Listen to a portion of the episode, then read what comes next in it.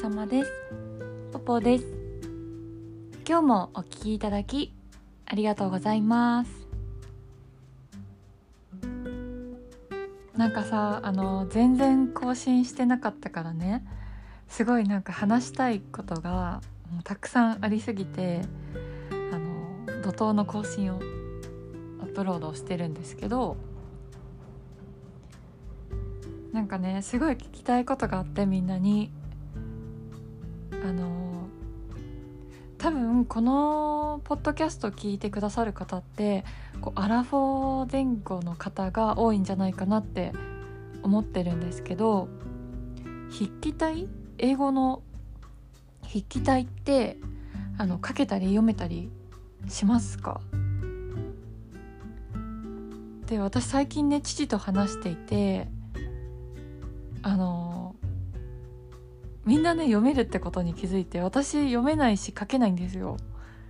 だからなんかこうメッセージカードとかに あのなんか筆記体で英語で書いてあるやつあるじゃないですか。まあハッピーバースデーぐらいは読めるんだけど他のやつとかはあの想像で読んでる。読めないんですよね筆記体の英語が。であの父の世代は父の世代はね64かな？3かな？ぐらいなんだけど普通に習ったから読めるし書けるって言って普通に書いててもうめっちゃびっくりしたんですよ。なんかかっこいいと思っちゃって。で私はさ、まあ、書けないし読めないから私だけかなと思って。弟も読めないし書けないって言ってました。だからちょっと皆さんどうなのかなってすごい聞きたくてそれを。よかったら教えてください。で私ねうんとね1ヶ月ぐらい前のポッドキャストでプラセンタ注射を始めてみたっていうお話をしたと思うんだけど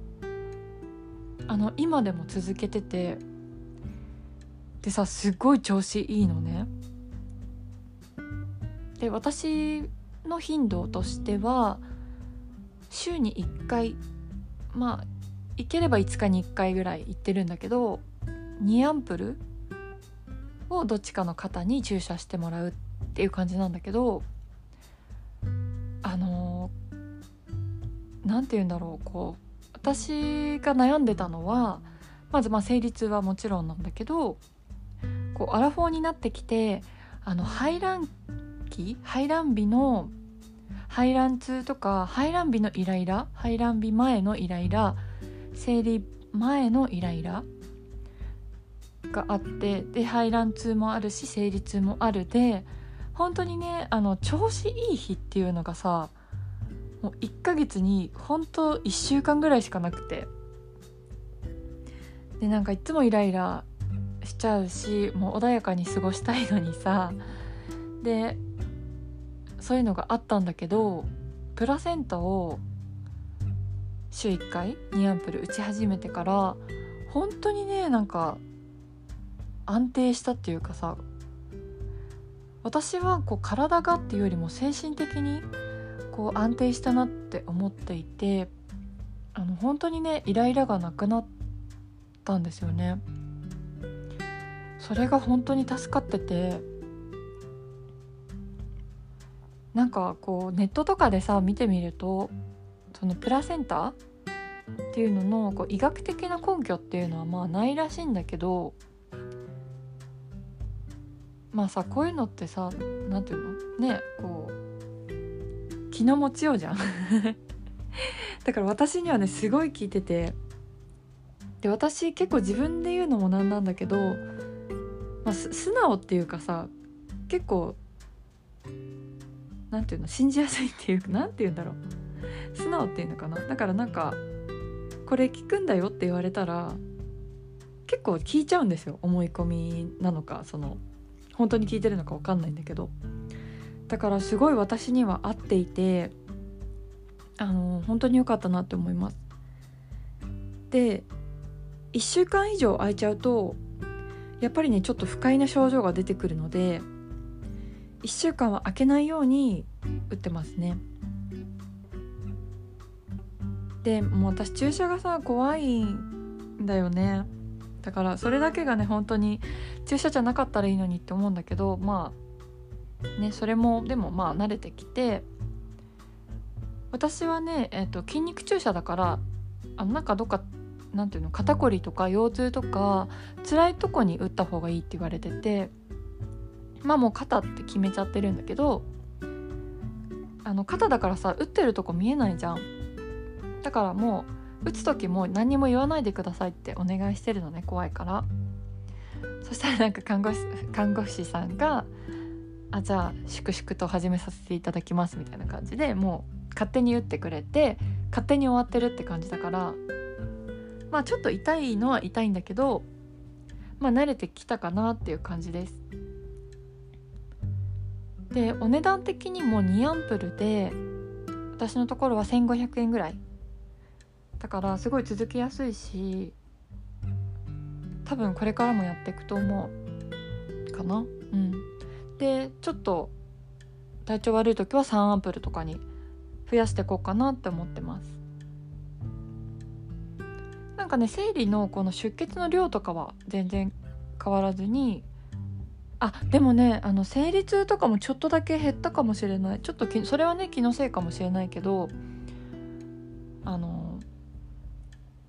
うんちょっとやっぱりこう全体的にすごい楽になった気がします。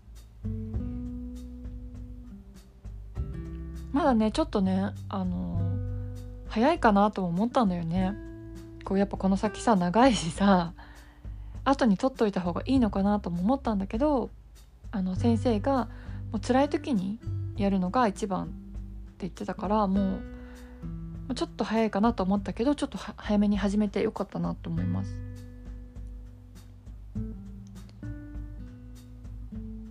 なんかさ最近こう前のエピソードでも言ったと思うんだけどなんかね年末になってこう物欲がさもう爆発しちゃって全然ね服とか買ってなかったのにてかまあ着てくとこもないからさそんなにいらないのにちょっとね服をまとめて買ってしまったりしててさ。でなんか最近ねあんまり自分が可愛いなって思うブランドが全然なかったからさ買ってなかったのもあるんだけどなんかさあのベイクルーズっていう会社？会社っていうか通販サイトみたいなのあるじゃない？なんかそこがさやっぱすごい可愛くて。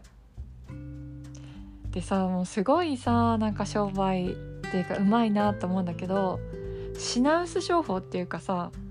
こうあんまり入荷しないんだよね。でなんか他のサイトとかだとさこう売り切れたら何ていうの？こうすぐ大量に入荷したりすると思うんだけどこのベイクルーズの通販に関しては私が見てる限りではそんなにバカすかなんかこう入荷とかしないからもうさ買っとかないとこう売れちゃうって感じなんだよね。でセールとかもさこう大幅な値引きとかはないしこう半額になったりとかあんまり見たことないんだけど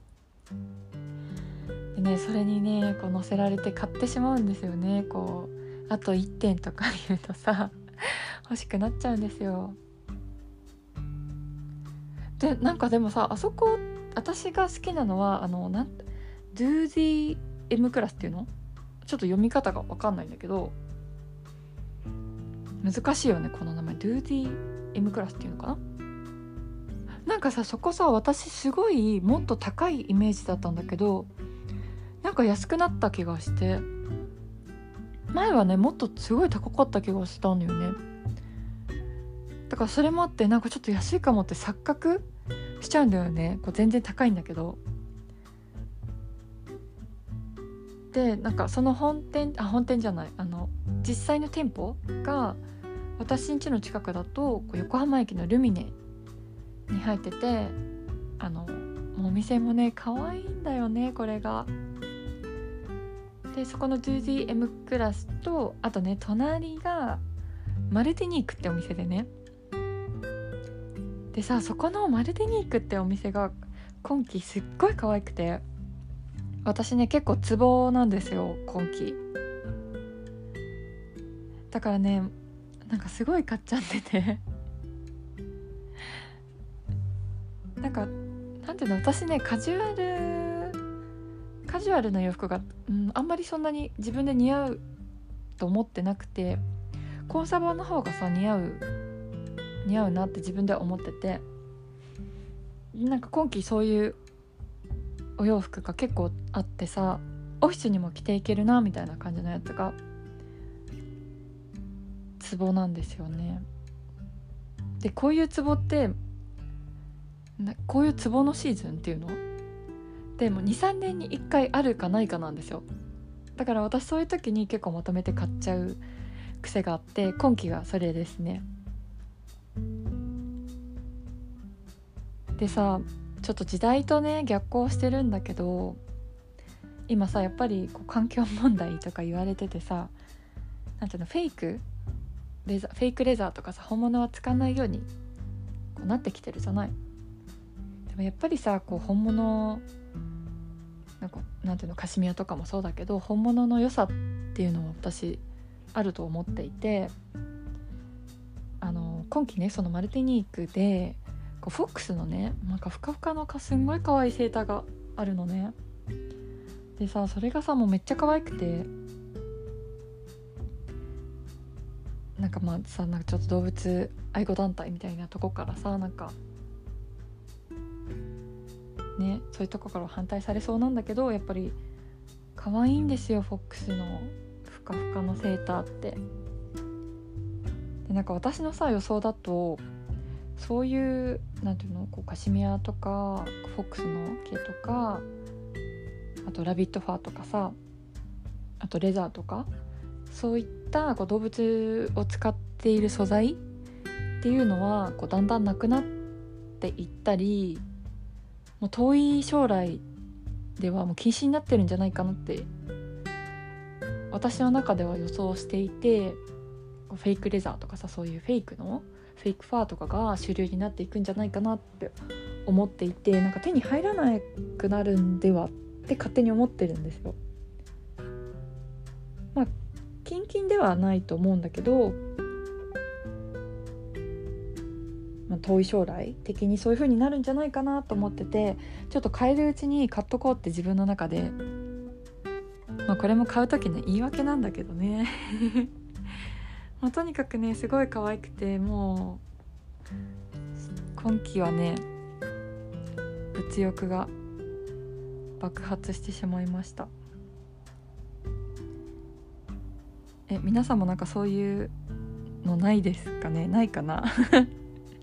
なんかこう金銭に触れるっていうかさもう今季がね本当にそれなったんですよね。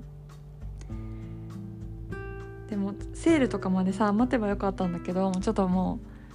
ねベイクルーズとかはさもう本当にさ売り切れちゃったらないから買ってしまいました。あの皆さんがねこう最近買ったものとかもし何かあれば是非教えてください。今日もお聴きいただきありがとうございました。